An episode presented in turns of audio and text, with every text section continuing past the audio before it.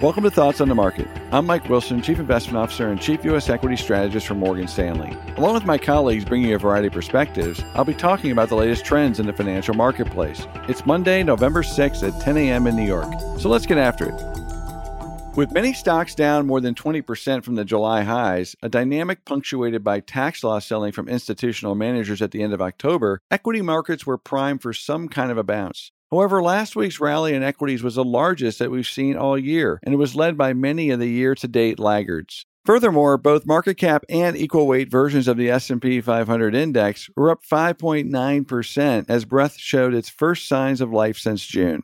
In our view, this move in equities was more about the strong rally in bonds than anything else. After an historic rise this past quarter, 10 year Treasury yields reached an attractive level of 5% near the end of last month. Perhaps even more attractive for investors to ignore was that real 10 year yields were at 2.5%. One factor driving bond yields lower last week was the Treasury's announcement of its planned longer term securities issuance that was below expectations. We also attribute the move to the weaker than expected economic data releases last week. More specifically, manufacturing and services purchasing manager surveys fell by much more than expected. The labor market data also showed further signs of cooling. Specifically, continuing jobless claims are now up more than 35% from the cycle trough, and the unemployment rate is now up 0.5% from the lows. Both of these are important thresholds in past labor cycles. Finally, revisions to prior non farm payroll data have consistently been negative this year, while the household labor survey indicated we lost 348,000 jobs last month. Given the absolute level of yields and the slowing growth and inflation backdrop, bonds may finally be attracting larger asset owners and allocators.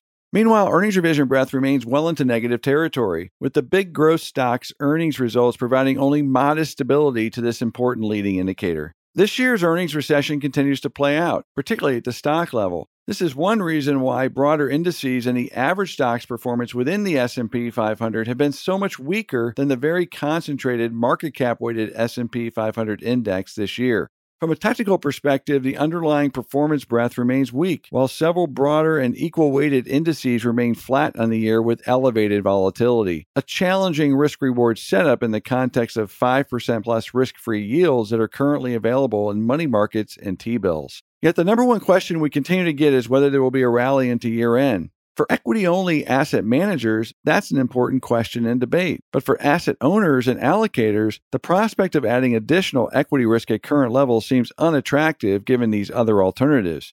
The bottom line we think the strong rally in rates drove stocks higher last week. Bulls have interpreted this move as a signal the Fed is done hiking rates and is likely to cut next year without any material deterioration to the labor market or some other negative event for growth. In contrast, we believe that the rate decline was mainly a function of less than expected longer dated bond issuance guidance from the Treasury, combined with some signs that the economy is slowing from the torrid pace of the third quarter. This is in line with our economist's tepid forecast for the fourth quarter and 2024 GDP growth and supports our view that the earnings recession is not yet over. Such an outcome suggests last week's rally should fizzle out over the coming week or two as it becomes clear the growth picture does not support either Fed cuts or a significant acceleration in EPS growth in the near term.